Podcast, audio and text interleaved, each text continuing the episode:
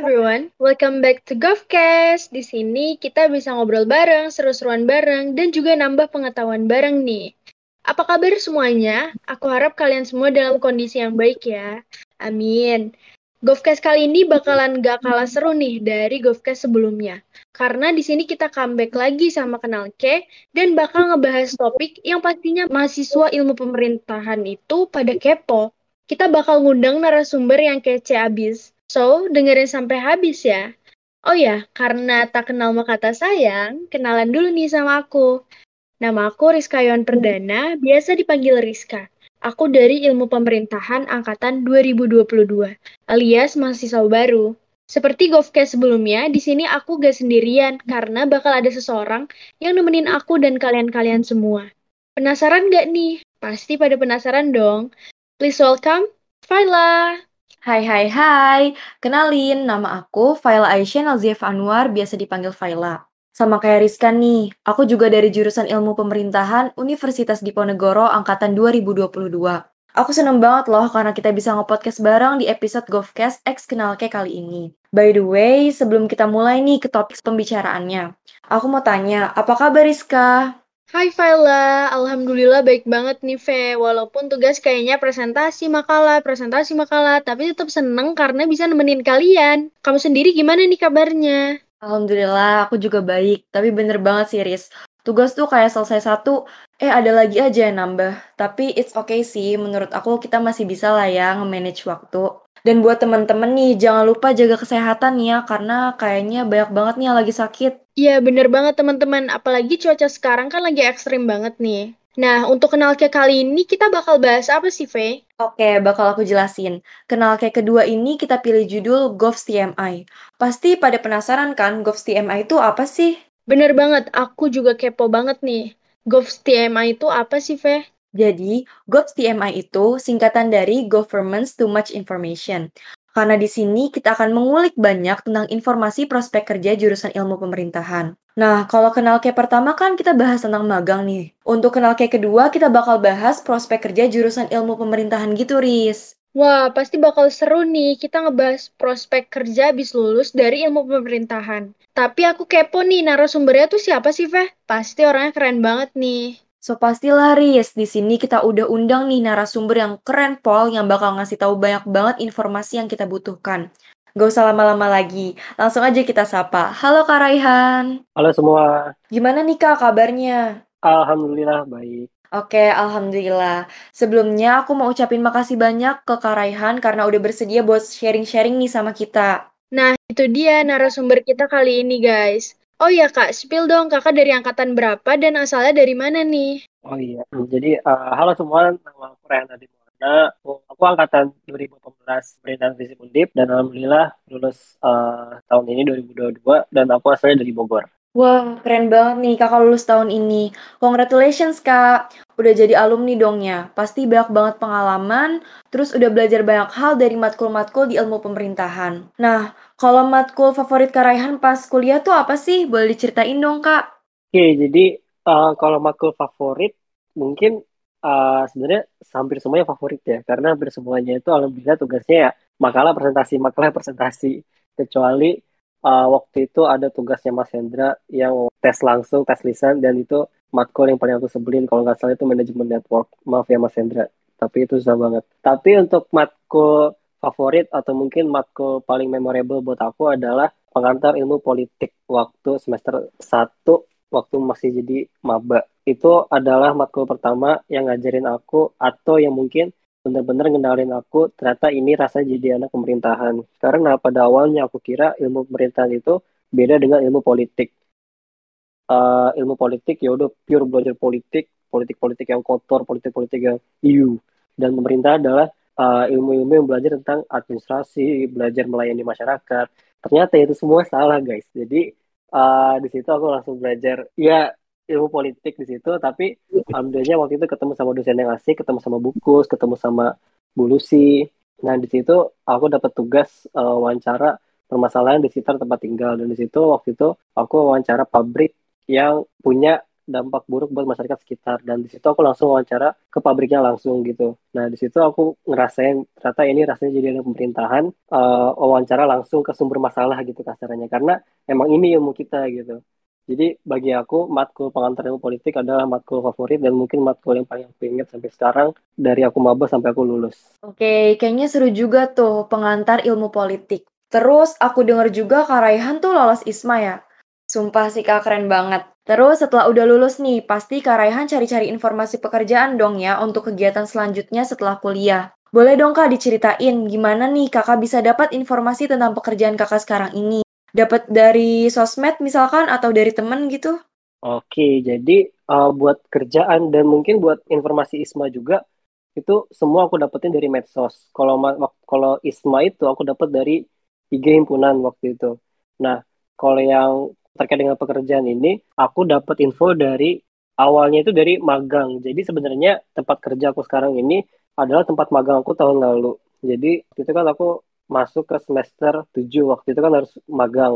Nah, waktu itu iseng lihat di Twitter ada salah satu fraksi di DPR RI yang buka program magang. Jadi bukan MBKM, tapi ini program mandirinya salah satu fraksi di DPR RI buka program magang. Dan alhamdulillah aku lolos seleksi dan di situ aku magang selama tiga bulan penempatannya di salah satu anggota DPR RI fraksi tersebut uh, di situ selama tiga bulan ya udah aku kerja di bawah anggota DPR RI tersebut di Jakarta di Senayan dan juga di dapilnya. Nah setelah itu setelah aku selesai magang itu ya alhamdulillah aku ngejalanin ISMA itu.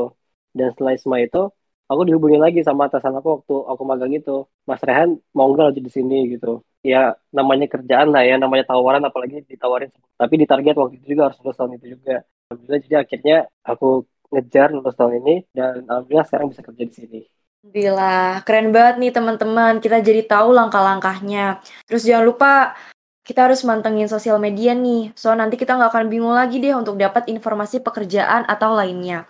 Oh iya kak, by the way, kira-kira boleh tahu nggak kenapa kakak minat dengan pekerjaan itu? Karena match sama matkul-matkul di kuliah atau emang cita-cita dari awal sebelum masuk di dunia perkuliahan kak? Oke, jadi uh, kalau dibilang minat sama kerjaan ini atau mungkin cita-cita itu mungkin ini bukan my ultimate dream buat kerja di sini gitu. Tapi walaupun kayak gitu, alhamdulillahnya tempat kerja ini adalah tempat kerja yang pertama mengakui skill bukan skill ya maksudnya mengakui hasil kerja aku dan alhamdulillahnya pengen aku untuk lanjutin pekerjaan tersebut gitu.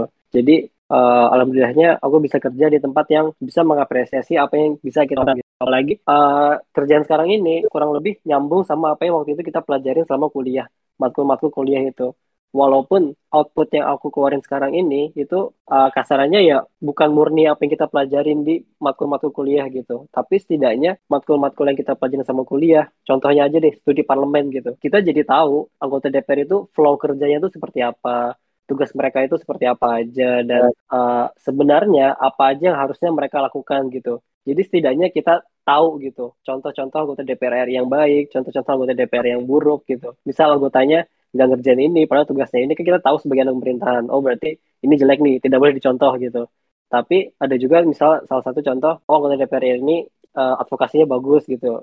Itu emang tugasnya dia gitu. Ya udah berarti itu juga kita contoh gitu. Jadi untuk matkul-matkul yang kita dapat sendiri itu juga make sense gitu. Walaupun nggak selamanya itu adalah tuntutan kerjaan tapi setidaknya kita punya ilmu dasar gitu kasarannya.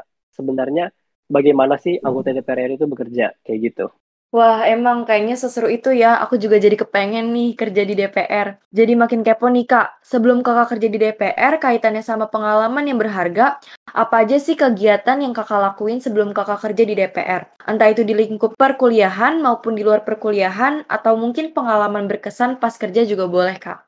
Oke, jadi kalau yang berkaitan langsung dengan kerjaan aku sekarang ya pasti adalah pengalaman selama aku magang tiga bulan itu. Karena memang apa yang aku kerjakan ini adalah sama seperti apa yang aku lakukan selama aku magang tahun lalu gitu. Cuman menurut aku yang paling berkesan, yang paling bikin aku jadi gimana ceritanya aku bisa jadi sekarang ini, menurut aku yang bentuk aku adalah selama masa perkuliahan, terutama selama masa organisasi. Jadi menurut aku kehidupan organisasi waktu mahasiswa itu cukup penting. Bukan karena di situ kita bisa nyari nama, bukan karena di situ kita bisa nyari pacar baru atau mungkin di situ kita bisa nyari relasi baru. Ya relasi baru itu penting. Tapi kalau menurut aku pengalaman kehidupan berorganisasi itu lebih ke sebenarnya kita tuh tipe orang yang seperti apa sih? Sebenarnya kita tuh kalau kerja bareng orang atau mungkin kerja di bawah orang atau mungkin kerja nyuruh-nyuruh orang kasarannya itu itu kita tuh modelnya seperti apa gitu. Karena menurut aku selama kehidupan ber berorganisasi itu kita dikasih kesempatan itu. Kita dikasih kesempatan uh, kerja di bawah orang kerja bareng orang dan kerja ngatur orang. Nah selama organisasi itu ya bagi aku sendiri aku banyak belajar dari situ. Aku belajar sebenarnya aku tipe orang seperti apa cara bekerja dengan orang lain yang baik itu seperti apa uh, selama kehidupan organisasi itu itu yang membentuk aku sampai sekarang karena kalau misal udah masuk ke dunia kerja itu lebih ke tuntutan kerjaan kalian lebih ke output kerja kalian apa sih hasil kerja lu gitu nah di situ kita bisa lebih chill, kita bisa lebih santai kalau misal kita udah paham sama apa yang kita mampu gitu. Kita sudah paham sama kemampuan kita sendiri, kapabilitas kita sendiri. Nah dari situ ya udah kita bisa fokus kerja kasarannya gitu loh. Walaupun tidak memungkiri juga kalau misal di dunia kerja kita juga bisa belajar bagaimana menghadapi orang, bagaimana uh, ngadepin orang, bagaimana kerja di bawah tekanan gitu. Tapi menurut aku kehidupan organisasi itu lebih kasih kita ruang buat belajar tentang diri kita sendiri dan juga belajar tentang orang lain. Terlebih anak-anak yang pemerintahan yang menurut aku santai lah bro, dia juga presentasi makalah presentasi makalah isi yang organisasi lah minimal satu gitu. Wih, hebat banget. Emang kita perlu banget ya ngembangin bakat kita lewat organisasi-organisasi, karena emang bermanfaat banget sih. Terus Kak, gimana sih cara Kak Raihan yakinin diri atau usaha-usaha Kak Raihan bisa sampai kerja di DPR? Terus menurut Kakak nih, relasi di tempat kerja tuh ngaruh banget gak sih buat kenyamanan Kakak? Siapa tahu bisa memotivasi teman-teman yang lain juga nih. Oke, jadi uh, kalau ngomongin relasi, ya aku sebenarnya juga bisa dibilang kerjanya karena relasi yang aku punya. Karena waktu dulu aku magang di sini punya relasi sama atasan dan alhamdulillahnya setelah aku lulus bahkan mak maksudnya sebelum aku lulus juga udah ditawarin sama atasan aku itu untuk lanjut kerja di situ gitu. Jadi kalau menurut aku yang namanya relasi itu penting gitu. Walaupun aku juga paham mungkin orang-orang juga mikir ah udah punya relasi ke situ ya gampang kerja di situ gitu. Udah punya orang dalam lah kasarannya gitu. Dan mungkin kalau kita mikir konotasinya orang dalam ya mungkin ya buruk gitu loh. Tapi kalau misal kita mungkin paham konteks dan mungkin kalau aku juga memahami kita semua pasti punya orang dalam gitu. Kita semua pasti punya koneksi ke ya mana aja. Bahkan suatu kelompok kecil pun masih kita punya orang dalam kasarannya gitu. Menurut aku selama kita bisa memanfaatkan orang dalam yang kita punya atau mungkin kasarannya lebih ke bagaimana kita bisa jadi versi diri kita yang yang baik gitu loh. Sehingga orang dalam itu yang mau merekomendasikan kita buat kerja di situ gitu kasarannya. Jadi menurut aku punya relasi itu penting. Tapi bagaimana kita bisa menjadi versi kita yang terbaik sehingga orang dalam itu bisa ngeliat kita dengan value kita sendiri gitu loh. Menurutku itu jauh lebih baik gitu. Jadi uh, buat teman-teman yang yakin punya orang dalam selama kerja nanti kalau misal menurut aku ya misal menurut aku sama kalian nggak punya value yang orang dalam itu yakin kalian punya, ya udah percuma gitu. Orang dalam ya orang dalam. Tapi kalau misalnya kalian nggak bisa kerja sesuai dengan apa yang orang lain itu percaya, ya udah buyar di situ gitu. Jadi relasi itu penting guys. Tapi diri kalian juga lebih penting. Setuju banget, setuju banget. Nah, setelah aku dengar jawaban dari Kak Raihan nih, aku ngerasa kalau Kak Raihan emang deserve buat sampai di titik ini. Berarti usahanya selama ini terbayar dong ya. Tapi yang namanya manusia pasti kan ada waktu di mana kakak ngerasa capek banget. Nah, pernah gak sih kepikiran sampai, duh kayaknya aku gak cocok nih sama pekerjaan ini, atau yang bener-bener enjoy dan pekerjaannya sesuai sama ekspektasi Kak Raihan sendiri? Duh, ini jadi curhat nih ya. Tapi aku pernah, uh, bahkan mungkin ya bulan kemarin ini aku merasakan rasa jen, bukan jenuh ya, tapi lebih ke kaget gimana sih rasanya bener-bener fresh graduate yang langsung terjun ke dunia kerja gitu. Jadi waktu aku uh, awal kerja itu aku langsung digojok bukan digojok kasarannya ya. Ya mungkin karena waktu itu kan aku masih transisi, aku baru lulus skripsi pertengahan September, berapa-berapa ngurus syarat wisuda, terus langsung awal Oktobernya langsung kerja gitu. Jadi mungkin dua minggu transisi itu nggak ada waktu healing, nggak ada waktu uh, apa namanya menemukan jati diri sendiri gitu. Tapi alhamdulillahnya yang namanya pekerjaan dari sebelum uh, lulus lah. Ya. Jadi alhamdulillah aku langsung kerja lah semangat lah. Tapi di situ kagetnya adalah ya kita di situ kan lihat sebagai orang kerjaan gitu loh. Kita lihat bukan sebagai anak magang lagi, bukan sebagai ngangong-ngangong anak magang gitu, tapi lebih ke lo oh, kerja apa bro? Output tuh mana nih gitu loh kasarannya. Nah di situ mungkin aku yang lebih kaget di situ. Apalagi lingkungan yang beda jauh sama waktu kita kuliah. Kalau kita kuliah kan kita kerja sama bareng uh, teman-teman yang seumuran. Kalau magang juga kayak gitu kan kita kerja bareng teman-teman yang seumuran. Terus juga mungkin sepemikiran, sepemahaman, segenerasi lah kasarannya. Tapi kalau udah masuk dunia kerja itu kan kita ketemu orang macam-macam. Belum tentu ketemu sama orang yang uh, seumuran, sepemikiran, sepemahaman. Apalagi uh, ketemu sama orang-orang yang juga aneh-aneh gitu kasarannya. Nah, di situ uh, aku sempat ngerasa apakah tempat kerja ini tuh sebenarnya cocok gak sih buat aku?